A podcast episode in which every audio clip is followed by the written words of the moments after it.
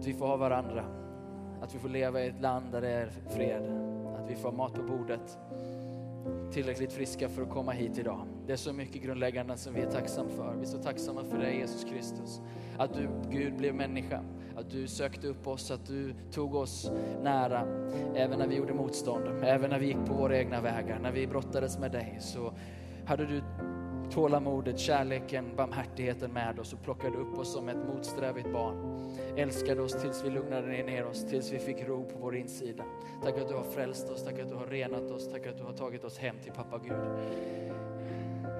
Vi är så tacksamma att vi får bekänna dig, Gud, som vår far. Att vi får tillhöra skaparen, tillhöra dig, kärlekens källa, livets ursprung.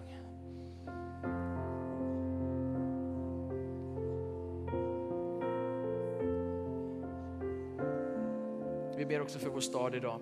Vi tackar dig för Stockholm. Vi tackar dig för varje människa som bor i den här staden. Vi tackar dig för vårt land. Tack att du är här över Sverige. Att i den svenska flaggan står alltjämt kors som vittnar om vem du är, Gud. Korsfäst Gud i vårt ställe för vårt land. Tackar dig för Sverige idag. Vi tackar dig för vårt lands regenter och de som sitter på olika poster, både kommunalt i landsting och i riksdag. Herre, vi ber och välsignar vart och en av dem som har fått ett ansvar att leda vårt land idag. Vi ber att du skulle ha din väg ibland dem, att din vishet och rådslut skulle nå fram till kungars och råds ledande människors ställning, människors hjärtan, Herre, i Jesu namn. Jesu namn, vi ber, Herre, mitt i den här veckan när det är så mycket som firas åt alla möjliga håll. Och vi ber att ditt namn ska bli stort i Stockholm, Herre. Att din sanning ska råda. Att du ska få fatt på varje vilset hjärta. Att var och en som har sprungit långt bort från dig i både ord och gärning, Herre, att du skulle fånga vår uppmärksamhet, den här stadens uppmärksamhet på nytt, Herre. Du skulle vända den här staden till det, Herre. Och att ditt folk skulle få bära ut godhet ifrån dig. Att ditt folk skulle få gestalta någonting som blir mer attraktivt än vad den här världen har att ge. Att vi som församling, som ditt folk, Herre, fick bära din härlighet i den här staden. På ett sådant sätt, Herre, så att du blir synlig, så att du blir tydlig som den du är. Korsfäst Gud i vårt ställe, uppstånden från de döda, kommandes tillbaka, dömandes allt levande. Och det är det glada evangeliet, att vi ska en dag få stå inför honom och lägga av allt och bli älskade rakt igenom.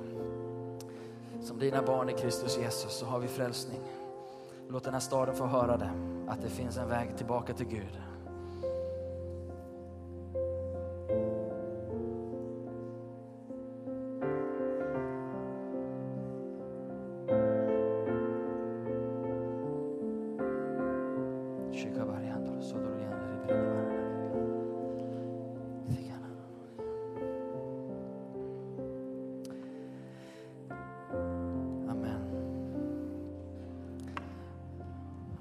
Underbart att se er, vänner, och fantastiskt gott att få vara tillbaka till Stockholm efter några veckor av semester.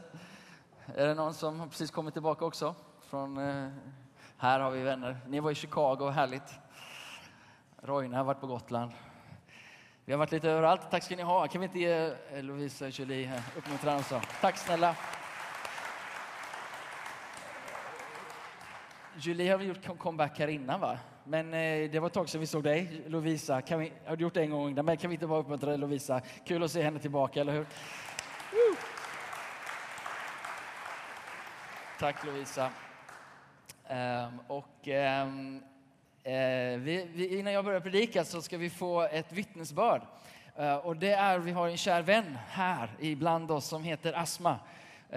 Och var är du för någonstans? Där! Ja! Hörrni, ge henne en varm applåd medan hon kommer upp. Nej, vi kan bättre än så. Ni känner inte henne, men hon är värd all heder. Du kan ta en mikrofon där.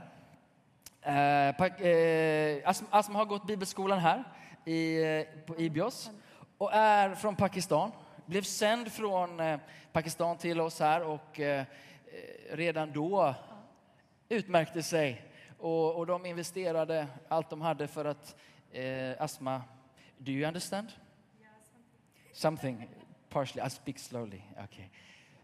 So, men efter bibelskolan, jag kommer nog, hur ska vi göra det här? Ja, yeah, Lovisa. Handy. Jag tänkte inte igenom språket här, uppenbarligen. Så Asma har gått bibelskolan här. Ännu tillbaka i Pakistan. Och gör ett helt fantastiskt arbete i Pakistan av alla länder. So, Asma, I asked you to share something of what's going on in Pakistan. And in Pakistan... Hello. Och ska dela någonting av vad som pågår i Pakistan. No voice. No voice? Try again. Hello. Yeah. Hello. Jag heter Asma. Yeah. I just can say just this one. No more Swedish. Det var det enda svenska ni får. So my name is Asma and I am from Pakistan. Jag heter Asma, kommer från Pakistan. I'm 27 year old. I'm 27 year old. Jag är 27 år gammal.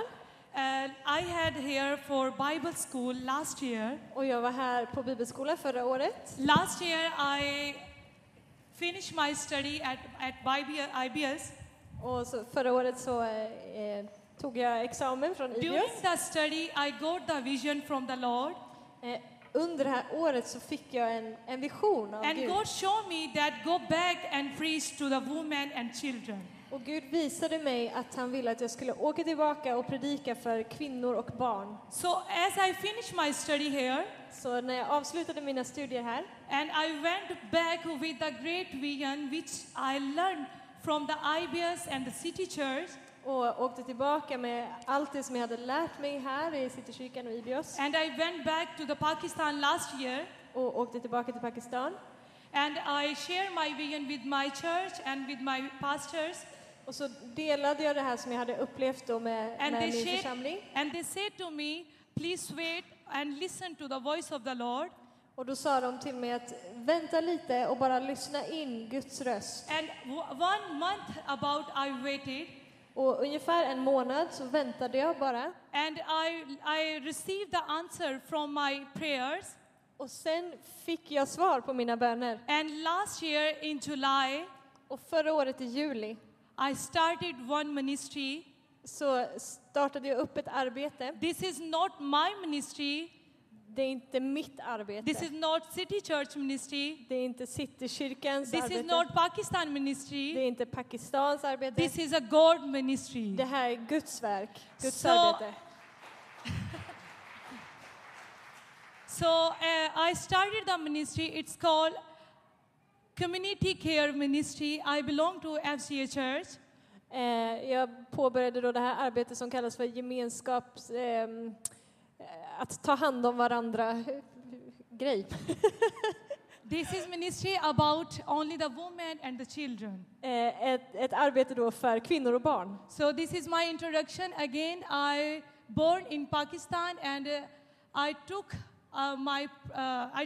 my family took me church and I in 2004 it's my turning point to walk with the Jesus Christ. Min familj har tagit med mig till kyrkan när jag växte upp, men år 2004 är liksom min vändpunkt när jag började gå med Jesus. So here is last year when I was here and graduated. This is my motivation. Det här är från förra året då när jag tog examen här på bibelskolan. The IBIOS City Church blessed me and sent me back to Pakistan.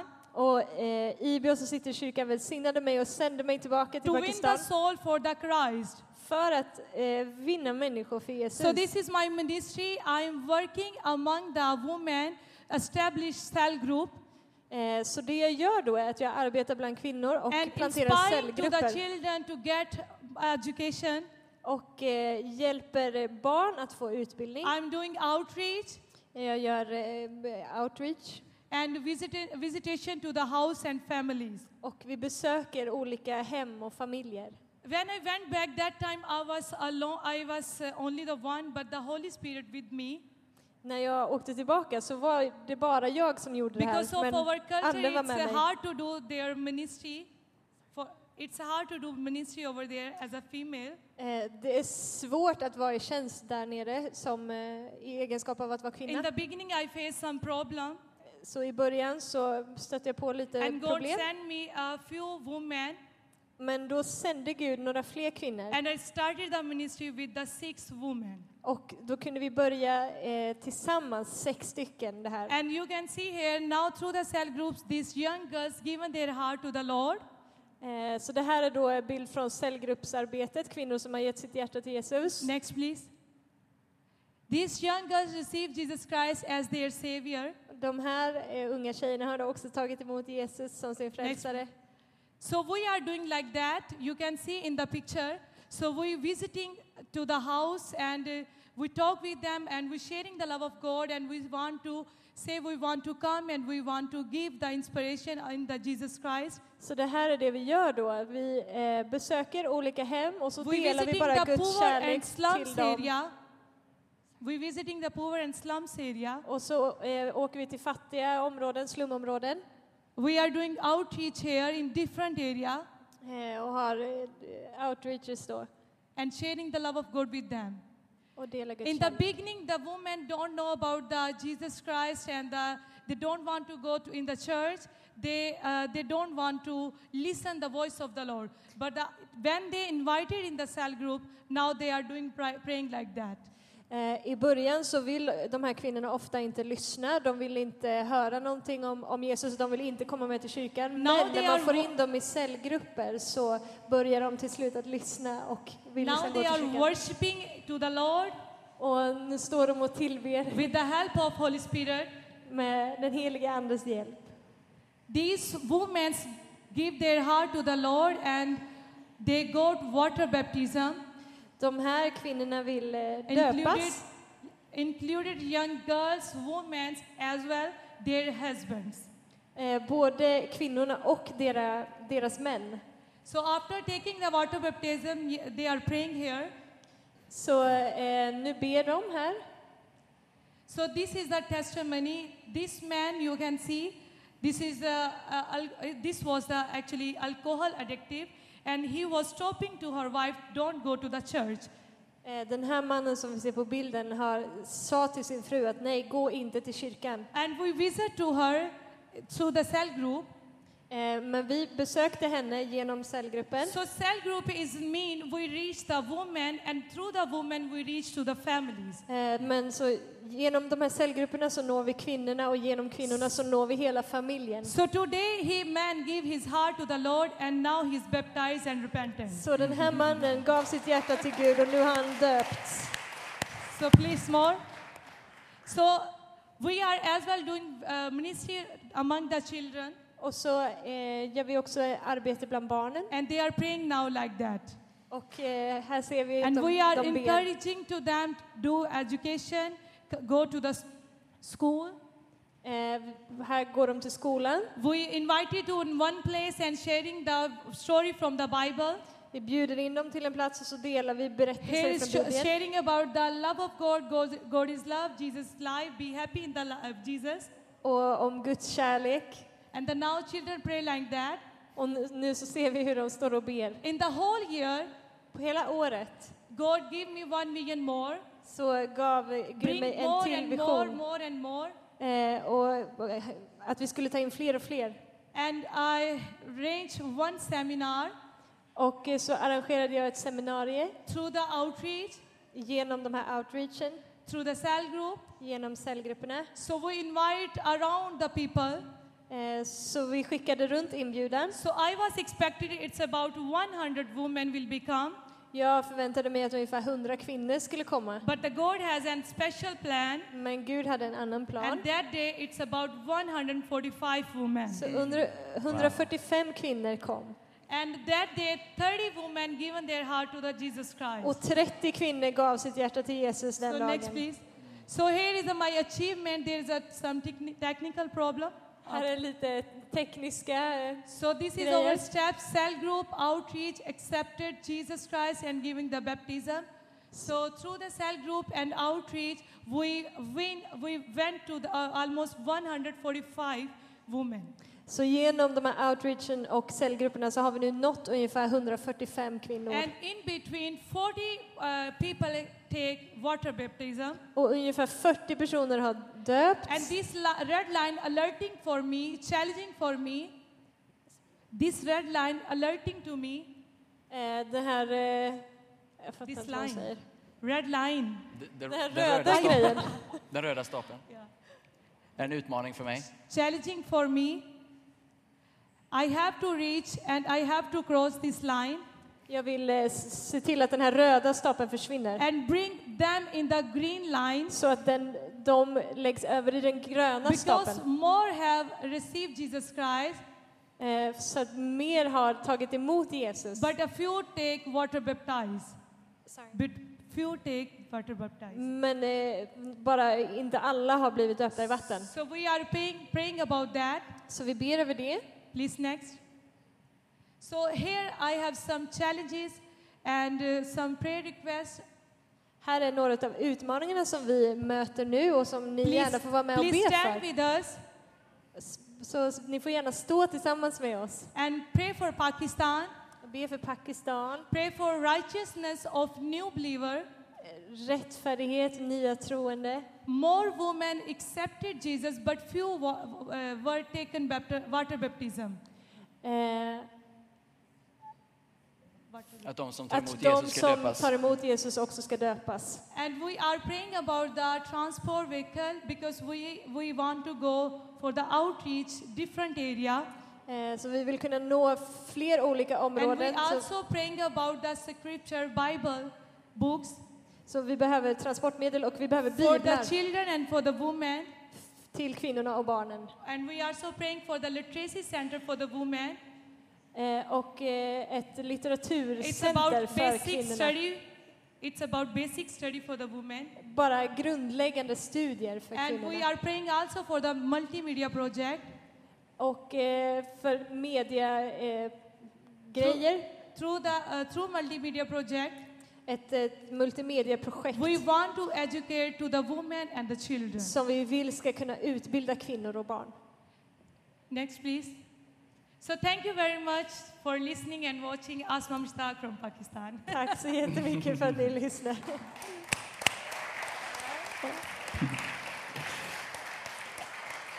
And in the end of the service we would like to pray for you. Och vill ni vara med och ge in i det som händer i Pakistan. Pakistan är ett av de mest ordnådda länderna. Men det finns en öppning för evangeliet, helt uppenbart. Så kan du vara med och ge in i detta. Och vi som församling får be och söka Gud om hur vi kan mobilisera för att stötta upp det Gud gör i Pakistan. We want to support you. We want to support what God is doing. So we will pray about it and see how God is leading us. But we will pray for you specifically in the end of the service. Thank you so much. You want this device? Asma? There. Give her a big hand.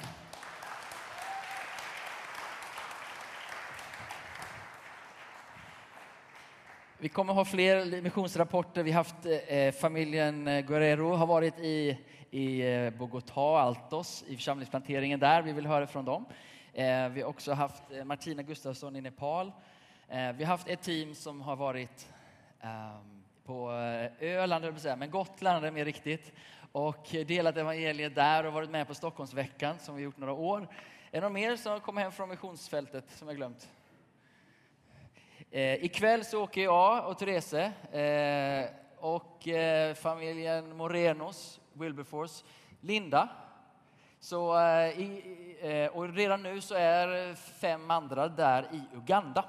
Och då ska vi få vara med och betjäna där. Vi tar det i slutet av gudstjänsten så får ni be och skicka iväg oss. Så där ja. Nu känns det som jag behöver be eller någonting. Hämta andan och komma in i predikan. Men jag har levt med ett ord brukar vi säga. För övrigt Paul och Lenius heter jag. Om du är ny här i gudstjänsten så är du varmt välkommen och pastor föreståndare. Och vi ska ju ha nattvard här så jag får försöka hålla ihop det här lite kort då. Men jag tänker som så att vi ska läsa mycket bibelord idag, Bibeln idag. Och är du ligger lite efter i din bibelplan så kan jag hjälpa dig idag då. Jag vet inte hur din bibelläsning ser ut den här sommaren, men idag så får du ett rejält stycke i Nya Testamentets del i alla fall. Så om du har Bibeln med dig så ta och slå upp från första Korinthierbrevet kapitel 2. Och har du inte Bibeln med dig så är det så fantastiskt att vi har PowerPoints och Bläddra fram där. En till.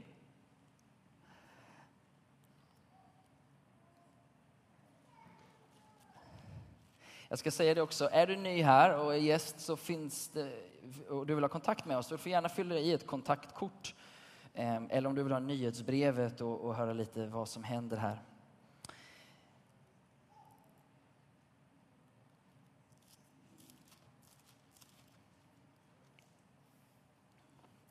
Och den bibelöversättning som ligger på skärmarna är den Levande Bibeln. Så den är ett litet förenklat språk. Och jag tänker mig, när jag tittar ut över er som är här idag, så ser jag många av er är bibelläsare. Och en del av oss är helt nya till Bibeln. Den här översättningen är väldigt bra när man är ny till Bibeln. Men även för den som har läst Bibeln väldigt mycket. För den ger ett förenklat språk och vänder ibland bibelordet till rätta för oss. Så vi ska läsa ett stycke här nu. Och ibland så pausar jag, men jag kommer att återkomma till texten. Så vi läser ett par kapitel den här söndagen. Att läsa mycket bibel kan ju inte göra skada, eller hur?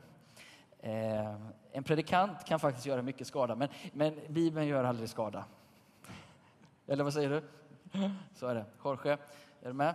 Då läser vi kära bröder, och så får jag lägga till systrar, för det här är riktat till hela församlingen. Inte ens när jag för första gången kom till er tog jag till fina ord och vackra fraser. Och jag använde mig inte av märkvärdiga tankar för att berätta för er om Guds budskap. Jag beslutade nämligen att jag bara skulle tala om Jesus Kristus och hans död på korset. Mitt budskap var så enkelt att jag kände mig rädd och ängslig. Det innehöll inte massa vältalighet och mänsklig visdom. Men den helige Andes kraft fanns i mina ord och bevisade för dem som lyssnade att budskapet var från Gud. Jag gjorde detta därför att jag ville att er tro skulle vara fast grundad på Gud och inte på någon människas stora tankar. Men när jag är bland mogna kristna så talar jag den djupa vishetens ord. Det är inte den visdom som hör till den här världen. Och inte det slag som tilltalar den här världens stora män som är på väg mot sin undergång. Våra ord är visa därför att de kommer från Gud. Guds plan, som tidigare var okänd för oss fastän han hade utformats till vår hjälp innan världen skapades, ska enligt hans beslut föra oss i himlens härlighet. Denna världens stora män har inte förstått den här planen. Om de hade gjort det så skulle de aldrig ha korsfäst härlighetens herre, alltså Jesus. Det är detta skriften menar när den säger att ingen människa har någonsin sett, hört eller ens kunnat föreställa sig vilka underbara saker Gud har förberett åt dem som älskar Herren. Men vi känner till allt detta eftersom Gud har sänt sin ande för att tala om det för oss. Och hans ande utforskar och visar oss alla Guds djupaste hemligheter. Ingen kan egentligen veta hur någon annan tänker eller verkligen är utom den personen själv. Och ingen kan känna Guds tankar utom Guds egen ande. Och Gud har faktiskt gett oss sin ande, inte världens ande, för att vi ska kunna förstå hans tankar och de gåvor av nåd och välsignelse som han har gett oss. När vi har berättat för er om dessa gåvor har vi till och med använt samma ord som den heliga använde. Inte ord som vi människor skulle välja. Vi använder alltså den heliga andes ord för att förklara andliga sanningar. Den människa som inte har anden kan inte förstå och kan inte ta emot de tankar från Gud som den heliga ande ger. De låter oförnuftiga eftersom bara de som har den heliga ande inom sig kan förstå dem. För alla andra är det helt ofattbart. Men den andliga människan har insikt i allt och det oroar och förbryllar världens människor som inte förstår vad det är frågan om. Men hur skulle de kunna det? De har ju aldrig lärt känna Herrens tankar och de kan inte ge honom råd. Men hur ofattbart det än kan verka så har faktiskt vi kristna inom oss del av samma sinne och tankar som Kristus själv. Kära bröder, nu har jag talat till er som nyomvända kristna, som ännu delvis är kvar i sitt gamla livsmönster. Jag kan inte tala till er som jag skulle göra till mogna kristna som är fyllda av anden. Jag har varit tvungen att mata er med mjölk och inte med fast föda eftersom ni inte kan smälta något kraftigare. Ja, än idag måste ni fortfarande ha mjölk, för ni är fortfarande bara kristna spädbarn som i första hand lyder era egna önskningar och inte Guds. När ni är avundsjuka på varandra, dela upp er i grupper, bevisar inte det att ni fortfarande är barn som vill ha sin egen vilja fram. Ni handlar faktiskt som människor som inte alls tillhör Herren. Eller som det står i Folkbibeln, som människor och folk i allmänhet. Ni grälar om vem som är störst av Apollos och mig och splittrar därigenom församlingen. Visar inte detta hur lite ni har vuxit i Herren? Men vem är egentligen Apollos eller Paulus? Jo, vi är tjänare som har fört er till tro. Var och en med den gåva som man har fått av Herren. Min uppgift var och är att så trons säd. Apollos uppgift var att vattna den. Men det var Gud, inte vi, som såg till att den växte i er. Den person som planterar eller vattnar är inte särskilt betydelsefull. Men Gud är det, eftersom det är han som får det att växa. Den som sår och den som vattnar arbetar tillsammans med samma mål i sikte. Även om var och en kommer att belönas för sin insats. Vi är bara Guds medarbetare. Ni är Guds trädgård, inte vår. Ni är Guds byggnad, inte vår. Gud har i sin godhet låtit mig bli en erfaren byggmästare. Jag la grunden och Apollos har byggt vidare på den. Men den som bygger måste tänka på hur han bygger. För ingen kan någonsin lägga någon annan grund än den som redan finns. Jesus Kristus. Men det finns olika slags material som man kan bygga med på den grunden. En del använder guld, silver och ädelsten. Som andra bygger med stickor och strån. Men en dag ska det visa sig vad för slags material var och en byggt med. På domens dag kommer nämligen vårt arbete att prövas i eld. Så att vi alla kan se om det är av bestående värde eller inte. Då kommer varje arbetare som har byggt med rätt material och vars arbete fortfarande består att få sin belöning. Men om huset han byggt brinner ner blir det en stor förlust för honom. Han själv kommer att bli räddad, men som en människa som räddas ur ett brinnande hus utan att få med sig något. Utan att få något med sig. Förstår ni inte att ni alla tillsammans är Guds hus och att Guds ande bor bland er i sitt hus? Om någon förstör Guds hus kommer Gud att förgöra honom. För Guds hus är heligt rent och ni är detta hus. Sluta lura er själva. Om ni tycker att ni är klokare än alla andra så är det lika bra att ni slutar att räkna med den kunskapen. Så att ni kan lämna plats för den sanna visdomen är från Gud. För denna världens visdom är dårskap för Gud. Och det står i Jobs bok att Gud använder människors eget skarpsinne för att fånga henne. Hon snubblar över sin egen visdom och faller. Psaltaren säger att Herren vet hur begränsade och oförnuftiga människors tankar är. Hur han genomskådar allt. Skryt därför inte över sådant som ni har lärt av människor. För Gud har redan gett er allt det som betyder något. Han heter Paulus, Apollos och Petrus. Och han har gett er livet. Ja, till och med makt över döden. Han har gett er allt det närvarande och allt det som ska komma. Allt tillhör er. Och ni tillhör Kristus. Och Kristus tillhör Gud. Ni ska därför se på Apollos och mig som Kristi tjänare. Som förmedlar Guds välsignelse genom att förklara Guds hemligheter. Det viktigaste för en tjänare är att göra precis vad hans herre säger till honom. Kan man säga det om mig? Har jag varit en tjänare? Nåja, jag bryr mig inte om vad ni tänker i det fallet eller vad någon annan tänker. Jag litar inte ens på mitt eget omdöme när jag gör detta. Mitt samvete är rent, men inte ens det är slutgiltigt bevis. Det är Herren själv som måste granska mig och jag avgöra det. Se därför till att ni inte drar förhastade slutsatser om någon enda människa. Vänta tills Herren återvänder. Då ska han ställa oss fram i ljuset så att alla kan se precis hur var och en av oss har det i djupet av vårt innersta. Ouch. Då får alla veta med vilka motiv vi har arbetat för Gud. Då ska Gud ge var och en det beröm som han förtjänar. Jag har använt mig av mig och Apollos som exempel för att visa att ni inte får följa människor. Ni får inte berömma er mera av den ena av lärarna än den andra. Varför är ni så stolta? Det här är sista versen. Varför är ni så stolta? Vad har ni som inte Gud har gett er? Om allt ni har kommer från Gud, varför ser ni då själva som så betydelsefulla som om ni hade uträttat något av er själva? Så lyder Herrens ord. That's a good preaching. Det är bra predikan, eller hur? Låt oss be. Så ska jag vända fram något ur det här och så ska vi fira Herrens nattvard. Far himmelen, ditt eviga ord består från släkte till släkte. Ditt rådslut, det går bortanför och utanför vad vi kan greppa och fatta. Idag kommer vi ödmjukt till ditt ord hungrandes, längtandes. Att du skulle öppna upp Det var inget öga har sett, inget öra hört och inget hjärta kunnat ana. Helig Ande målar bilden för oss. Guds storhet, Guds godhet och allt det han har gett till oss genom Jesus Kristus. Amen. Apostel Paulus.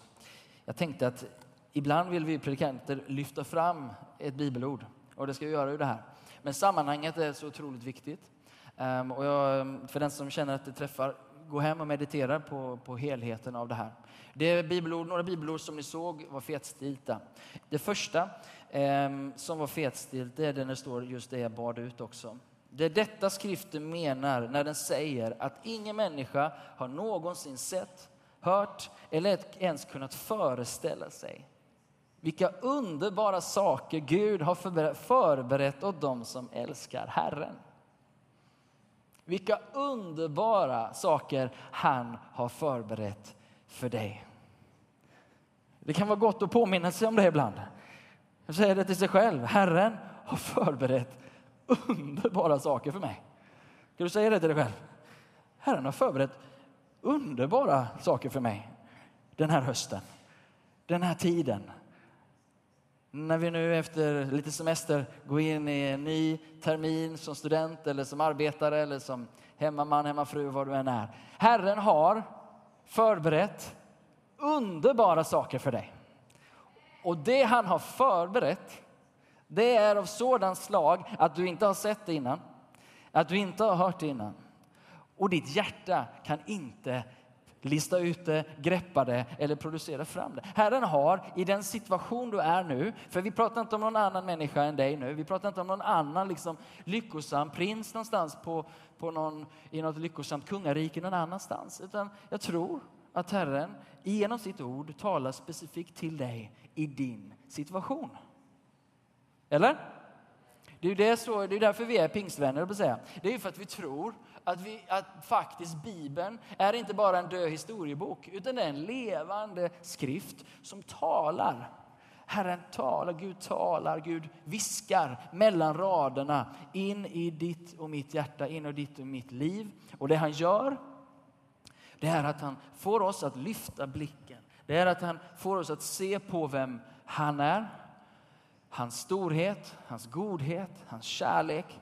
Och så ställer han din och min situation, våra omständigheter i relation till vem han är. Och i det läget uppstår vad Bibeln kallar för tro. Tro att Gud förmår göra vad som helst i den situation. Inför det berg som du antingen ska kasta i havet, bestiga eller hitta tunneln igenom. De bergen. Nu har vi varit på semester och jag gav någon liten Facebook-hint om att vi var på något vackert ställe långt upp i Nordnorge. Och det var helt makalöst. Det makalösa är när du åker genom alla de här bergen. Jag är ledsen Sverige, men Norge är vackrare. Jag känner mig inte som en svikare när jag säger det, för det är sant. Eller hur Pekka? Du har ju varit i Lofoten. Ja, det är vackert där uppe. Men det som är makalöst är att du kommer fram till de här gigantiska bergen. Och du tänker dig, det tar en stund att klättra upp på de här. Men så hittar du en liten tunnel. Och så på ett kick så kan du ta dig rakt igenom det där berget. Och så befinner du dig på en ny strand. En ny vik. Ett nytt paradis. Ibland så kallar Herren oss att gå upp på bergen. Ibland kallar Herren oss att kasta bergen i havet. Vi vet inte riktigt. Och det är det som är det förnuliga med Herren. Att han säger inte vilken väg det är. Han säger inte vilket berg det är innan. Utan det får vi komma liksom under full med när vi kommer nära det. Hur som helst, den här hösten, så det jag bara lever med och det jag vill bara skicka ut för det, tugga på, det är att Gud har förberett någonting som är bortanför det du har hört och sett och varit med om tidigare. Och det är underbart. Det är gott. Det är njutbart. Det är någonting som Gud gör och Gud har förberett. Gud har ställt i ordning. Och som du och jag får gå in i. Det som är hemligheten med det här. Det är vad han säger sen i vers 12. Att Gud har faktiskt gett oss sin ande. För att vi ska kunna förstå hans tankar. Och de gåvor av nåd och välsignelse som han har gett oss. Han har faktiskt gett oss sin ande. För att vi ska förstå den här dynamiken i livet. Och jag vet inte vad din höst ser ut som, vad du målar framför dig. Om du står inför en helt ny situation, du kanske har flyttat till Stockholm eller bytt jobb. Hur många har bytt jobb här i sommar? Jonathan, någon mer? Här, härligt, många nya jobb här. Gud välsigne dig i din nya jobbsituation. Men du vet, Jorge har fått nytt jobb, trevligt. Kul att du vill jobba här en stund. Och länge, förhoppningsvis. Ni står inför det som ni inte riktigt känner till. Ni står inför ett berg som ni inte riktigt har bestigit för kanske. Och framförallt så säger Bibeln att Gud leder oss till sådana platser. Men för att vi inte ska gå vilse bland bergen så ger han oss sin ande. Herren har gett sin ande till dig för att du ska, i vilken given situation du än står inför, förstå vad han har gett dig. Förstå hans välsignelse över ditt liv. Är du med? Okej, så om jag får vara lite personlig, vilket jag försöker vara med er när jag predikar. Och det är att jag har en del berg framför mig den här hösten. Och ärligt talat, när jag har legat på någon strand uppe i Lofoten, i vissa stunder, och det är så vackert som en grav, och det är liksom allt det där runt omkring. Men så börjar jag tänka på de berg och de utmaningar som väntar mig i den här lilla hålan som kallas för Stockholm. Då är inte jag trygg i mig själv. Då känner jag så här, hur ska vi få ihop det här? Är du med? Har jag gått med på det här? När signade jag upp för det här? Det måste ha varit ett svagt, tungt ögonblick eller ett väldigt upphåsat tillstånd när man liksom inte riktigt beräknar kostnaderna. Men då du ifrån Paul tittar på det som nu ligger framför oss och de utmaningar, och vi kan ju bara måla det stora perspektivet som Sverige eller staden, gigantiska utmaningar, världen. Men om du tar ner det till ditt och mitt liv, eller om jag tar det i mitt liv, så känner jag, jag står inför några utmaningar. Och när jag känner så här bara tyngden av de bergen på mina axlar, då vill inte jag vara med. Paul vill inte vara med. Min själ vill inte in i det där och känna tyngden av och ansvaret av. Är du med mig? Är det okej att jag är så här ärlig? Men halleluja, där kom det. Men När Guds ande börjar viska i mitt inre. När jag börjar utifrån den ande som han har gett mig. Börja lyfta perspektivet utifrån vad Paul kan förstå och förmå. Plötsligt så vidgas vyerna. Plötsligt så ser jag inte på detta berg som något så stort berg. För det är ju faktiskt inte jag som ska ta mig an det här berget. Berget är Herrens. Så då började Herrens ande viska med Paul och säga, men Paul, vem tror du att du är? Var inte det som var hela poängen? Att du har gett mig tillstånd att vara kung och herre i ditt liv. Var inte det hela poängen att jag skulle få ta dig på ett uppdrag som var större än dig själv, som var omöjligt för dig? Var det inte den dealen du och jag hade, att du skulle vandra i tro och inte i åskådning? Hallå? Var inte det grejen att Gud tog dig på en resa? Han inbjöd dig och sa att du får följa mig och jag kommer leda dig till platser där du blir beroende av mig. Är det okej? Och som sagt, i ett svagt tillfälle eller i ett euforiskt tillfälle, något av det, så säger vi, ja herre, du får mig. Du får allt vad jag är. Och säger Gud, deal. Okej, är du med? Och så börjar han föra mig in i det omöjliga. Visste du det? Att det är att vara en Jesu lärjunge. Det är att röra sig in i det omöjliga. För per definition så klarar du av det möjliga själv. Och då behöver du inte Gud. Och där har du helt svensk sekularisering. Men om Gud för oss in i det omöjliga. Gud för dig in på en arbetsplats som är omöjlig. Du står inför en chef som är omöjlig. Du står inför en ekonomi som är omöjlig. Du står inför någonting som bara känns, Gud, jag klarar inte det här, Gud. Och Gud bara, yes. Underbart. Underbart. Det var det bästa du har kommit på. Det var den största uppenbarelsen du behövde. För den leder oss in i ödmjukhet. Den leder oss in i den här fina beroendet av Herren. Jag vet inte vad du står inför för berg. Men bergen är din största välsignelse just nu. Det bergen är din välsignelse som för dig tillbaka till vad Jesus har sagt. Tillbaka till orden som han viskar i ditt hjärta. Att allt förmår den som tror. Ingenting är omöjligt tillsammans med Gud. För det är han du tjänar, eller? Vad ligger till botten för de motiv i allt det vi gör? För det är det här den här texten spänner ut oss i. Texten säger att Gud har förberett det här. Bam. Gud är så här stor. Han har gett dig så här mycket. Och så tar vi det och så försöker vi göra vår grej av det. Och så försöker vi lösa och fixa och dona och tillämpa och göra allt det. Och Gud bara, nej. Jag kommer inte tillåta er. Ni får bygga ert hus med hö och halm. Men när elden kommer, då håller inte det där. Det jag gillar med den här texten, det är att den å ena sidan är helt grandios. I sin liksom, uppenbarelse av frälsningen som har sin pelare i korset. Som är platsen där all ödmjukhet i mänskligt väsen prövas. Korset sätter skärningspunkten i en människas ödesval om hon eller han ska leva i sin egen kraft eller i Guds kraft. I Guds ja eller i sitt eget ja. I sitt eget ego eller i Kristus egot om du vill. I centrum av identitet. Den spänner över det här stora, gigantiska frälsningsverket, evangelium, som är det största, mest fantastiska budskap som finns att presentera. Det är storslaget, det är en hemlighet som från innan tidsålderns början har blivit planerat, säger Paulus, och nu förklarat genom församlingen. Och så tar han ner och säger, men ändå så strider ni som barn. Ändå så hamnar ni i er lilla sandlåda. Och han vädjar till dem och han speglar deras sandlåda med evigheten. Och han säger, hur ska vi kunna få tag på det här, vänner?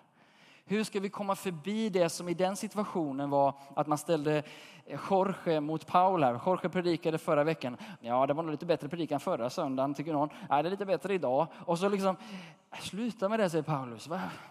Håll på. Söndagsskola. Nej, sandlåda. Upp, mina vänner. Det finns ett annat perspektiv. Någonting som Gud gör. Förstår ni inte att Jorge tillhör er? Paul tillhör er.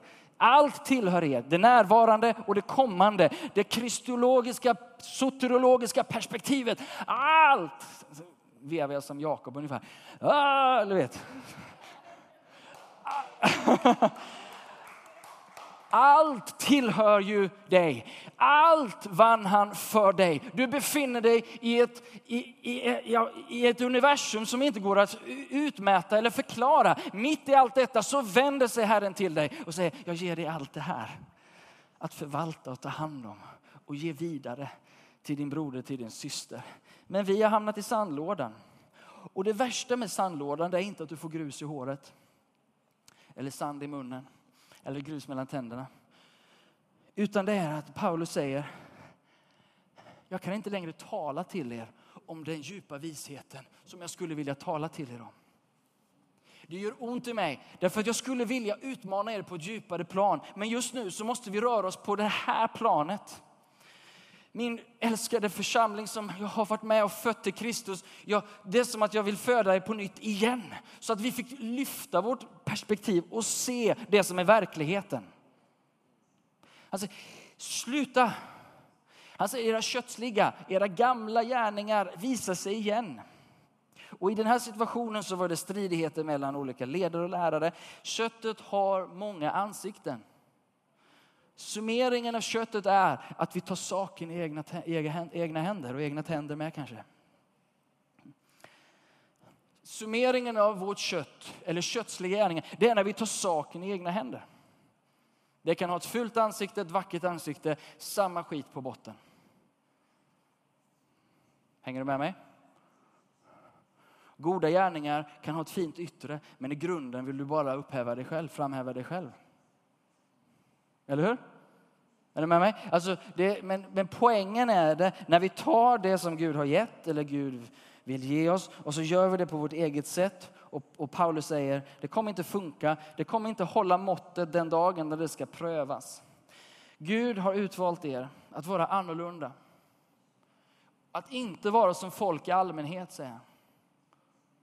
Orkar ni en liten stund till? Några minuter till. Är det med? Gud, Paulus utmanar och säger, om ni beter er på det sättet, då är ni som folk i allmänhet. Gud har inte kallat oss att vara som folk i allmänhet. Han har inte kallat oss att tro att vi är bättre än någon annan, för det är vi inte. Vi vet i grund och botten var vi kommer ifrån och vilken skit vi bär på. Men i det Gud har gett oss så har han kallat oss att vara annorlunda. Han har kallat oss in i allmänheten och få vara ett salt och ett ljus i allmänheten. Och Paulus, nu kommer det här då, stora frälsningsperspektivet landar i en väldigt vardaglig förhållningssätt till livet. Är du med mig? Alltså hur vi ser på varandra. Om vi drar nytta av situationen för eget bruk, eller om vi liksom lyfter upp den ena på den andres bekostnad. Väldigt vardaglig tillämpning, är du med? Jaha, nej men jag tycker om den, jag tycker om den. Men då tycker vi olika och då kan vi inte prata med varandra längre. Där är det där evangelium. The rubber hits the road. Där det kommer till kritan. Där vi kommer ner någonstans på hjärtenivåerna i våra hjärtan. Där motiven granskas. Och jag går igång på det här. För tänk om. Dröm med mig. Tänk om. Tänk om Paul den här hösten kunde få växa i sin karaktär. Tänk om mitt hjärta kunde förädlas den här hösten. Tänk om det vore så väl att Guds evangelium fick nå hjärteroten i Paul och att ännu något fick dö till sig själv och bli överlämnad till Herren. Förstår ni vad jag menar? Tänk om i det här stora som Paulus målar upp här. Det han landar i, det är att han säger, var och en kommer prövas. Och tänk om det vore så att vårt verk består. Tänk om det Paul gör, att det han lever med, det du gör, det Isak gör här nu när skolan börjar. Tänk om det fick bidra till att Isak blev lite mer lik Jesus. Att Kristi karaktär, att Jesus sinnelag faktiskt landar i en ung människas liv. Och när han rör sig i skolan, gymnasiet. Ja. När du rör dig i skolan så är inte du som folk i allmänhet. Inte för att vi försöker liksom... se vad präktiga och fina vi är. Det här är någonting annat. Det är någonting som av evangelium har transformerats ner. Genom att Herren har ställt dig inför olika berg. Att han har låtit dig gå igenom vissa berg. Gå över vissa berg. Kasta vissa berg i haven. Jag vet inte vad du står inför någonting. Men att Herren vill, är jag övertygad om, låta det här evangeliet, det storslagna, få gå ner på ett sån nivå i mitt och i ditt liv. Så till och med våra avsikter och våra motiv är rena inför Herren. Till och med mina motiv, till och med mitt hjärtas avsikter står rena inför en allsmäktig Gud. Och han säger, outstanding Paul. Och så avslutar han den här texten som jag valde att avsluta i vers 7. Där han säger, vi kan se om vi kan ta fram det. Så går vi mot avslutningen här. Varför är ni så stolta? Vad har ni som inte Gud har gett er? Och om allt ni har kommer från Gud, varför ser ni er då själva som så betydelsefulla? Som om ni hade uträttat något av er själva. Och det här är liksom nådens paradox. Det är att vi har fått allt fritt och förintet. Han gav det, han gjorde det, han verkade på våra hjärtan. Och så mitt i allt det där så fångas vi. Så som jag blir fångad när jag talar om det här inför den här hösten. Att få bli lite mer Kristuslik. Att få i mina motiv, få spegla Kristus ännu mer. Och så arbetar jag och kämpar för detta. Och låter Herrens nåd verka på mitt liv. Och så till slut så märker jag att här nere så har någonting hänt med Paul den här hösten. Det är lite mer guld. Det är lite mer ädla stenar. Och så tittar jag tillbaka och säger: det här är fantastiskt, Gud. Att du lyckades göra det med en sån som mig. Att din nåd nådde mig trots den jag är. Och lovet och priset och äran går tillbaka till Gud. Och allt det du ser av Kristus i mig, äran går till honom. Han gav inte upp med mig och han gav inte upp med dig. Den här hösten så har han förberett något helt makalöst för dig. Kan du säga amen på det? Han har förberett något så underbart för dig.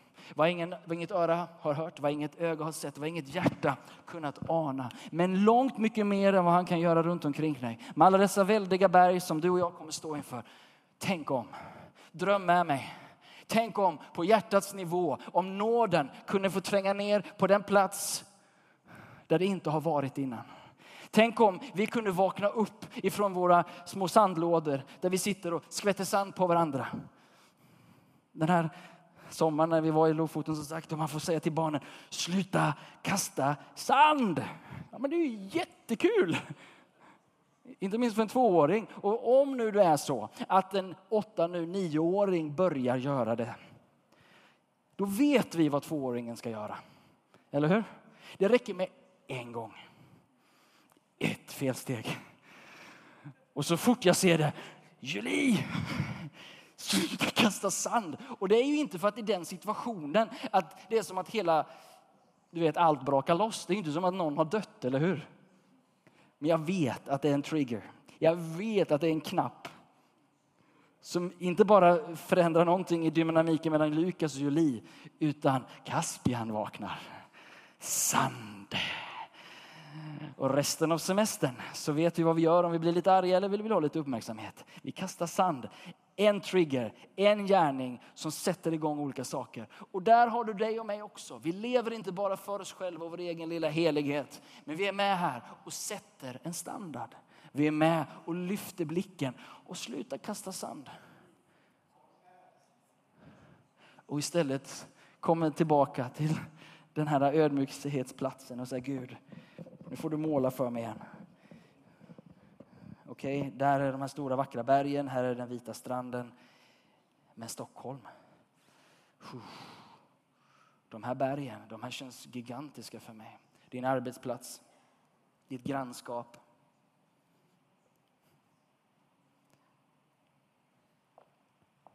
Se om jag hade någon. Får torka svetten i fläkten.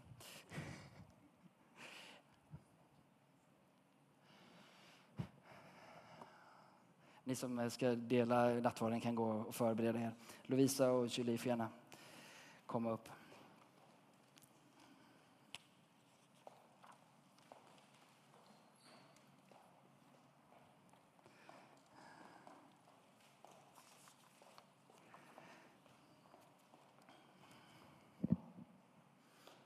Att Gud kan och vill göra underbara ting ibland oss.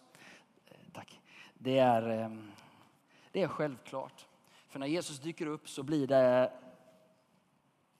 blir så väldigt bra.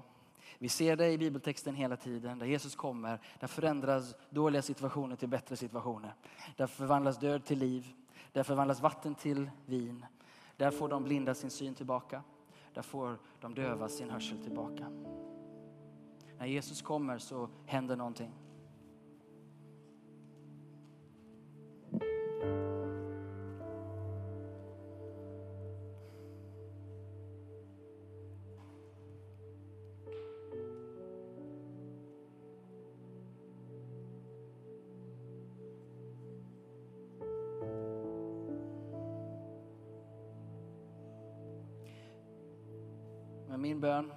En av mina böner inför den här hösten, det är att evangelium skulle få gå lite djupare i mig.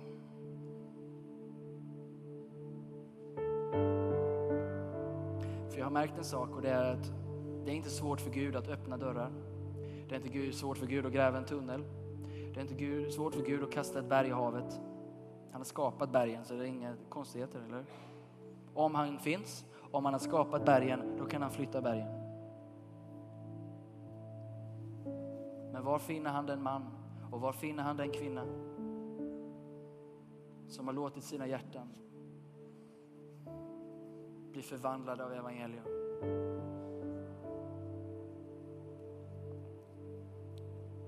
Var finner han de kristna som låter sig ledas ur sandlådan?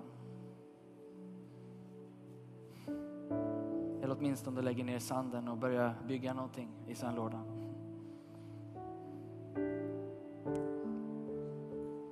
Ofattbara, underbara ting har han förberett för oss den tid som kommer. Evangelium, det är det som är ofattbart. Hemligheten uppenbarad i Kristus Jesus. Att Gud blev människa, tog sig an oss ifrån Faderns kärlek.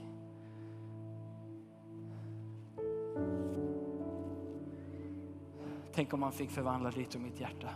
Tänk om han fick gå djupt i våra liv. Tänk om han ställde mig på en plats där jag inte var så hård mot andra, där jag inte var så fördömande mot mig själv. Tänk om han ställde mig på en plats där jag faktiskt fick ha mer tålamod. Tänk om han fick i mig genom sin ande låta kärlek och glädje och frid och vänlighet, godhet, trohet, mildhet och självbehärskning få blomma. Tänk om evangelium är sant. Tänk om evangelium stämmer på hjärtenivå, där den gamla naturen inte längre, det kötsliga sättet att leva inte längre råder, utan tänk om den nya skapelsen i Kristus Jesus faktiskt kan få levas ut i Stockholm på 2000-talet. Tänk om det vore så att på din arbetsplats så är du och jag, eller du på din arbetsplats då, som folk. Du är inte som folk i allmänhet. Det händer någonting när du är i rummet. När en konflikt uppstår, då vill man gärna ha dig i rummet. För man vet att ur din mun kommer ett annat språk. Ur din mun kommer en annan ton. Det finns något annat än att ta parti och säga, nej men jag står på den här sidan och jag står på den här sidan och de är dumma och de har sagt det här. Det finns en annan ton i den som har fått låtit evangeliet vända hjärtats rot till något annat. Tänk att få gå in i rummet och få vara en försonande länk. Tänk att få vara friadsstiftare. Tänk att få bli kallad Guds barn som stiftar frid i rummet. Tänk om det läcker något annat. Inte för att du och jag försöker vara duktiga. Inte för att du och jag liksom har kämpat oss fram till det här.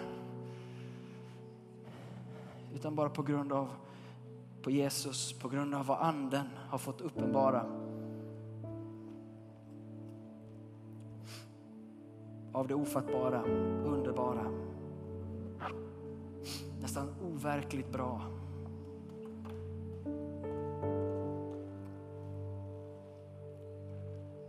Att det vi firar här idag, att det är på riktigt. Att hans korsdöd och uppståndelse är på riktigt. Igen när jag befinner mig bland bergen i Norge, så är det först när evangelium, det är först när mötet med Gud, jag i mötet med Gud möter min höst. Möter mina berg. Det är där. Det andra, det ger mig inte styrkan vad jag behöver. Men i mötet med Gud, mötet med evangelium,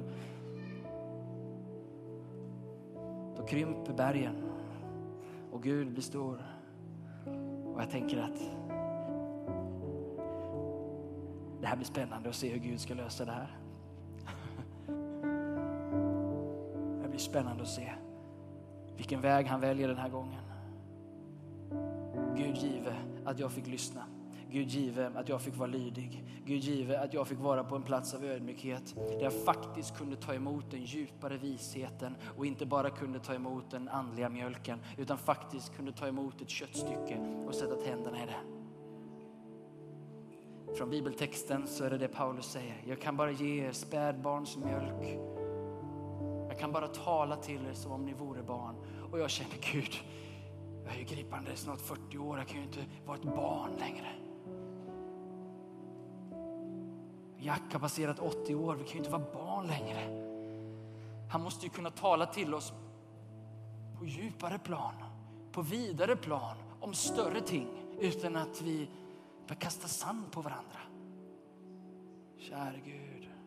Idag hörni, kommer vi till nattvardsbordet. På den eviga grund som är lagd genom Jesus Kristus.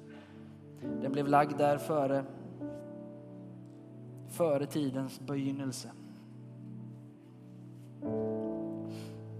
Men den har för avsikt att förvandla vanliga människors liv. Och vanliga människors vardag. Vanliga människors arbetsplatser och familjer. Det är grandiost, det är stort, det är ofattbart och ogreppbart. Men det har för avsikt att bli väldigt konkret. Och väldigt vardagsnära.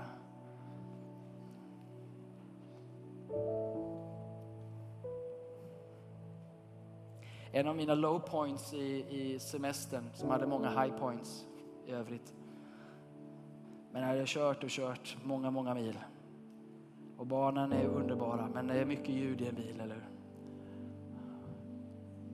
Jesus. Och jag märker inte hur trött jag har blivit. Jag tror jag har kört 650 mil här nu på några veckor. Och så kommer den gamle Paul fram. Gripande vad ful han är. Man, trodde han var död. Nej, det trodde jag inte. Och det trodde inte du heller, säg som det är.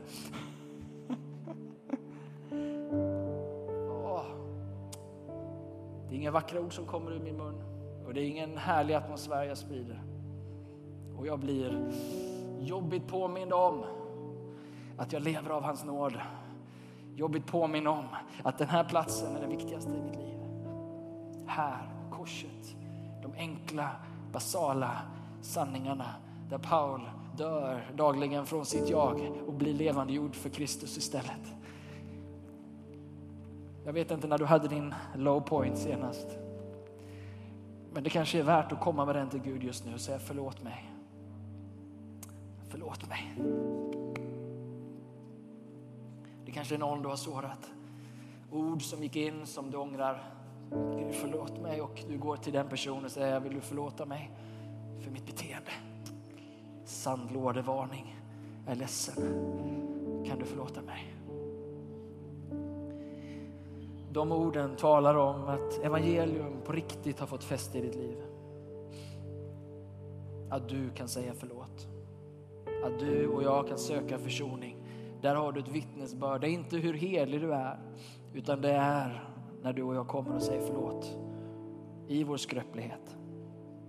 Evangelium förvandlar oss och gör det möjligt för oss att ödmjuka oss och säga förlåt mig. Paulus säger så här i första Korinthierbrevet, där vi har varit lite senare, i kapitel 11. Jag har själv tagit emot från Herren vad jag meddelade er. Den natt då Herren Jesus blev förrådd så tog han ett bröd. Han tackade Gud. Jesus tackade Gud och sa: detta är min kropp som är utgiven för er. När ni äter av det här så gör det till minne av mig. Minns det jag gjorde för dig. Och minns också hoppet i att på grund av att han blev bruten så kan jag bli hel. På grund av att han blev bruten så kan mitt hjärta bli helt. Det finns ingen situation i ditt liv, vare sig i ditt känsloliv, i din minnesbank, i din verklighet som du befinner dig, som är så trasigt att inte Gud kan hela det. Gud blev människa.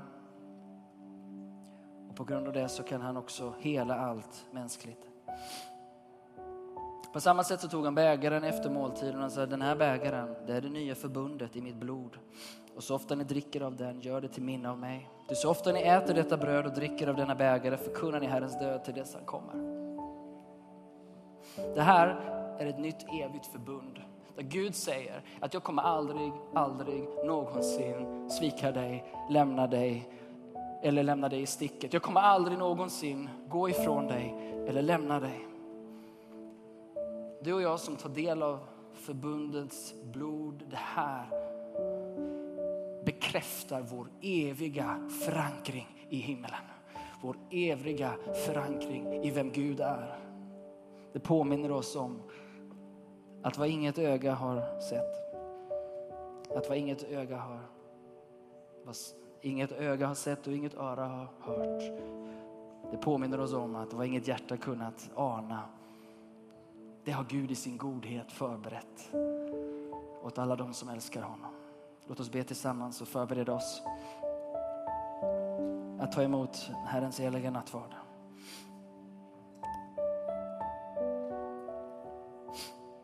Och Jesus påminner oss i Fader vår om att be om förlåtelse för alla våra synder och förlåta dem som står i skuld till oss. Det här är en bra tillfälle att påminna sig om det. Herre, förlåt oss. Herre, rena oss.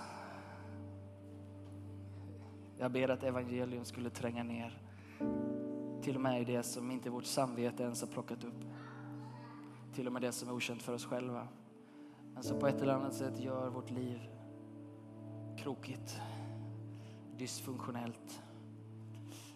Ta bort det, rena oss, Herre. Helga oss idag, Herre. Låt oss få ställa oss i den renande flod av din eld, av ditt blod idag, Herre. Låt oss få på nytt få uppleva en rening, Herre, och en uppfyllnad av din ande, Herre. Jag ber idag, Herre, att när vi kommer till nattvarden så skulle du fylla varenda människa som är här idag med din heliga ande. Låt oss i den här stunden få ta emot allt det som du har gjort och är för oss. Jag ber idag om ett möte med varje enskild individ till ande, kropp och själ. I Jesu namn ber jag. Amen. Amen. Allt är förberett. Vi kommer ha 2 stationer på varje sida.